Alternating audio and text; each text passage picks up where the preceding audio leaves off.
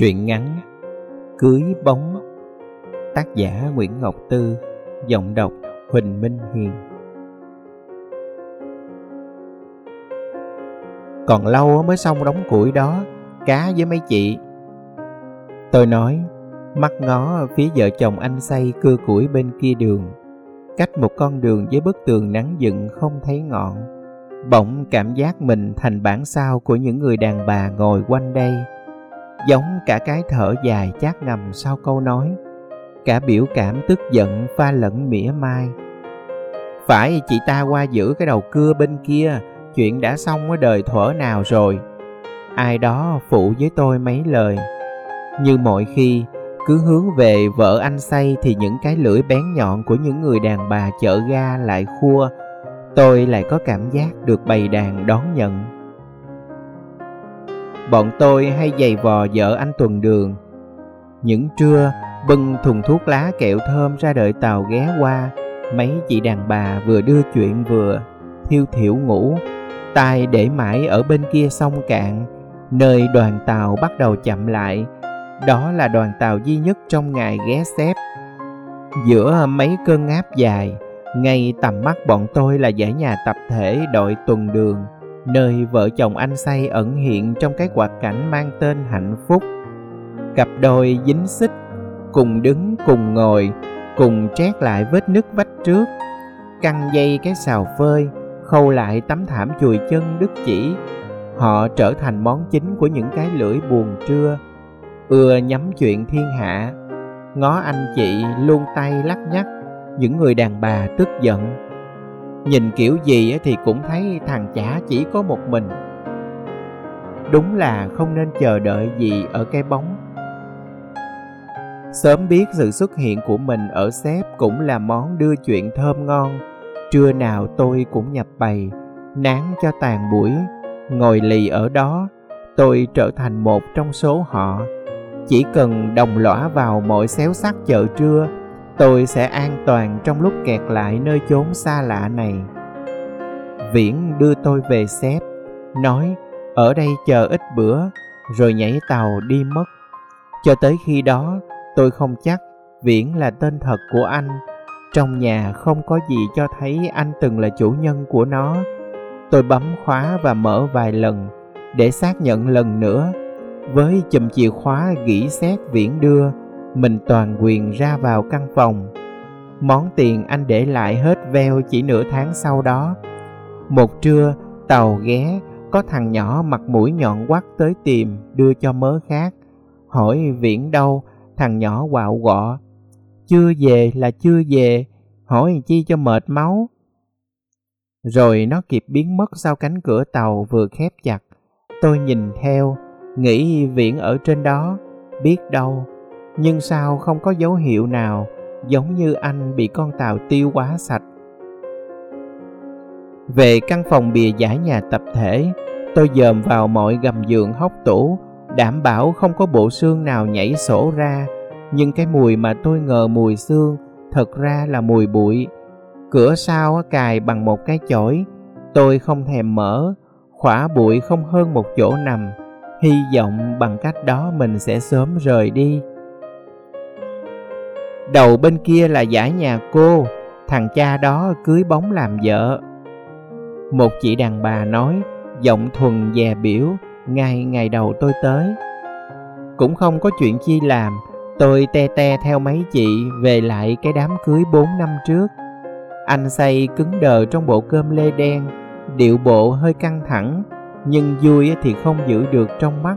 Tràn lên mặt anh những thứ xương hân hoan giữa tiệc mấy con bò sống chuồng ghé qua ăn mớ hoa lá dắt ngay cổng cưới. Một vụ cãi giả ngớ ngẩn không tới đâu, rốt cuộc ma thì có cắn móng tay không? Cả bầu trời đen chừng như vô hình của tối đó, tôi cũng như tận thấy. Tiệc đãi tối, sân treo hai hàng đèn. Cô dâu lúc đổ dài bài cuối sân thoát lại cúi xuống ân cần với một vài bà già ngồi riêng mâm chay. Chừng như cô ta không muốn bỏ lỡ quên người khách nào. Má anh say uống hơi quá trớn, hát nghêu ngao những lời vón cục, thất vọng làm bà già buông xuôi, mặc cho men rượu đánh gục mình. Thẳng cẳng nằm ngủ luôn bên bên rào xương cá. Nghe kể, má anh say bỏ ăn luôn vào cái lần anh nói hết sức nghiêm túc rằng sẽ cưới bóng mình làm vợ. Đàn bà con gái xứ này chết hết rồi chắc. Con thương cổ. Thà lấy con lê mù đằng sớm nó còn ra hình người. Tụi con sẽ cưới vào 29 tới. Đàn bà sớm xếp không ưa vợ anh say. Tới cười cũng không thể tự cười. Họ nói, chị quá xa cách. Nhìn thấy đó mà như không có, làm thứ chi cũng nhẹ bẩn tách biệt với thế giới đàn bà thị trấn, đeo dính ông chồng tuyệt chẳng rời nửa bước. Hồi đầu chỉ còn nhận được chút trầm trồ tán thưởng, lâu dần cái sự bám chặt khiến người ta ngứa mắt. Xa đàn ông một chút có chắc trào đờm ra mà chết. Cổ, có làm gì đâu? Có lần anh say nói, gần như khóc. Anh cảm thấy bất công cho vợ mình. Đúng là chị vợ chẳng làm gì hết chị chỉ hạnh phúc. Thứ hạnh phúc khiến người ta điên tiết. Chẳng người đàn bà nào thích ai đó hạnh phúc hơn mình. Họ cứ hắt vô mặt chị những lời đầy nọc độc. Chẳng tỏ thái độ gì. Chị bày tỏ mình bằng sự im lặng. Sự im lặng chắc nịch bọc lấy chị, khiến chị vô nhiễm với mọi sự thù nghịch. Thật ra chị có nói, nhưng chỉ anh chồng tuần đường nghe. Người ta nhiều lần tự hỏi chị trêu ghẹo chi mà anh tự dưng cười xòa. Lúc khác, anh tủm tỉm, cái kiểu giao tiếp cực kỳ riêng tư của họ luôn khiến thế giới bị bỏ rơi. Như thể không khí họ thở là một thứ không khí khác. Bà mẹ bị gạt ra rìa, kêu ca con dâu cùng khắp nói chị ta về đèn lúc nào cũng thấp. Gọi không ơi, không lần gãi lưng cho mẹ nói chị ta dai hơn đĩa, có phun nước miếng vào mặt cũng không nhã đàn ông. Một bữa gió bắt say rượu ngủ ngoài ga, bà già trúng gió qua đời. Trong đám tang, ai đó kể, hồi đó tàu còn ghé xếp 15 phút. Bà già thở chưa già, bắt được khách là gửi thùng thuốc lá cho đồng bạn, rồi đưa đàn ông vào buồng kho. Anh say là quà tặng kèm trong lúc gã nào đó vào ra hớt hải khi còi tàu đổ dài báo sắp rời đi. Không có viễn trong những chuyện sớm làng của mấy chị đàn bà, tôi quyết định không chờ nữa, mua sẵn một vé tàu. Thằng nhỏ mặt nhọn bỗng xuất hiện, cầm theo món tiền không dày, chẳng mỏng, nhưng lem luốc như mọi khi, quạo gọ nói viễn nhắn đợi anh ta quay lại đón trễ lâu, chắc dính bầu. Tôi nghe tiếng mình được mất trong tiếng còi tàu bãi quải. Thằng nhỏ thở hắt ra, mặt càng nhọn hơn, lại thêm một miệng ăn. Tối đó tôi nằm chim bao, thấy một đứa trẻ nhọn quắt chọc xuyên bụng mình chui ra. Tiếng khóc của nó như những mũi tên bắn khắp chung quanh, những tường giáp đều lủng lỗ chỗ. Không biết làm gì cho hết ngày, tôi ngồi suốt chợ ga tự làm nhiễm độc mình bằng những cái dè biểu chuyện thiên hạ. Đợi cho đến chị đàn bà cuối cùng đội thùng thuốc trở về nhà. Bên kia vợ chồng anh say cũng đóng cửa quải túi đi tuần đường. Hết chuyện để coi, tôi hẳn đi một lúc. Không quay về căn phòng bụi, tôi đi bộ dài theo cái thị trấn xếp mặc cảm, chơi trọ nhìn xào đoán cảnh. Những xào quần áo cong lại sau một ngày cháy nắng phơi bài hết nếp sống của mỗi nhà. Áo đàn ông dính đầy mũ cao su, áo đàn bà chảy xệ. Những xào đồ trẻ con chật cứng, tương ứng với tiếng tụi nhỏ khóc la gấu ó nhau. Mấy chị đàn bà có thể gọi là thân thiết với tôi, giờ chấp chới trong những căn nhà mái tôn, vách chắp vá bằng nhiều tấm ván xẻ từ những cây cao su kiệt nhựa.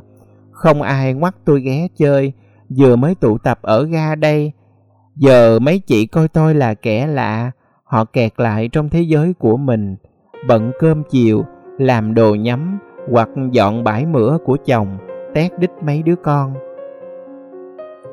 nhận ra sự rảnh rang cuối chiều của mình có thể chuốc lấy những cái nhìn thù nghịch, tôi đi ngoài rìa sớm vượt khỏi cái cổng chào gãy cánh là con đường nhỏ đâm ra cao tốc, và các rào chắn chắc nụi không cho phép một sự thông đồng nào.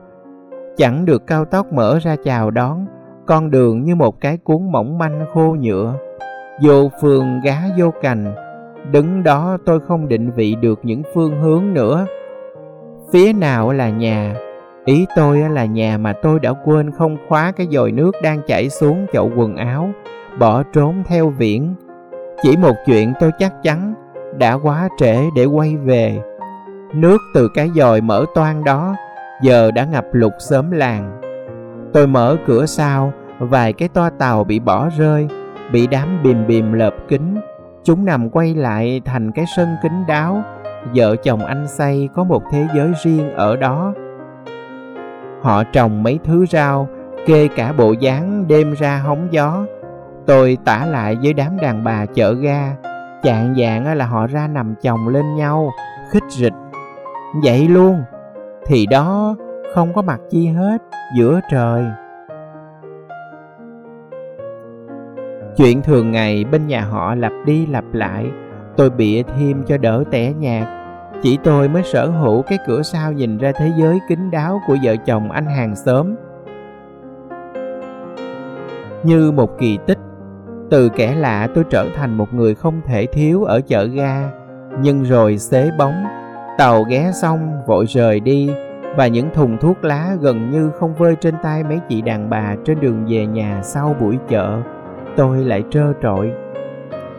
Một bữa nghĩ cứ lang thang dọc đường ray, biết đâu may sẽ gặp đoàn tàu nào bất thuần lao tới. Tôi đi một hơi, giữa hai hàng rào trúc đào độc địa. Xa hơn là rừng cao su bạc ngàn ngày ngày nuốt chửng đám đàn ông của sếp cây cầu cạn bắt qua con sông mã đề đã cạn trơ lòng. Tới gò ba khúc, ngồi bóp cặp giò mỏi rã, gặp vợ chồng anh say tuần đường chờ tới. Phải ở nhà lo cơm nước, đỡ cho thằng chồng quá. Tôi nghĩ bụng, liếc chị vợ chập chờn phủ tay chồng đắp một cục đá lên gò. Mỗi ngày một vài cục đá, lụi hụi mà cao, anh nói bên dưới đống đá là cô gái đã nằm dắt ngang đường tàu, chu đáo chuẩn bị cho cuộc đi của mình. Kề cái cổ mỏng manh lên thanh ray, bảo đảm không xảy ra sơ sót gì. Cổ có cái đầu nhẹ hiều, anh say kể, bữa đó cũng là ngày đầu tiên anh quải túi đồ nghề đi tuần đường, sự cố cách anh nửa cây số. Khi đó mắt cổ còn giật lia lịa hỏi tên chắc kịp, nhưng tụi tôi quýnh quá nên quên. Tôi nhìn vào chị vợ gãy khúc trên thanh tà vẹt, hình như chị cười, hoặc không, nhại khẩu hình trùng khớp của chồng. Như đã thuộc lòng câu chuyện.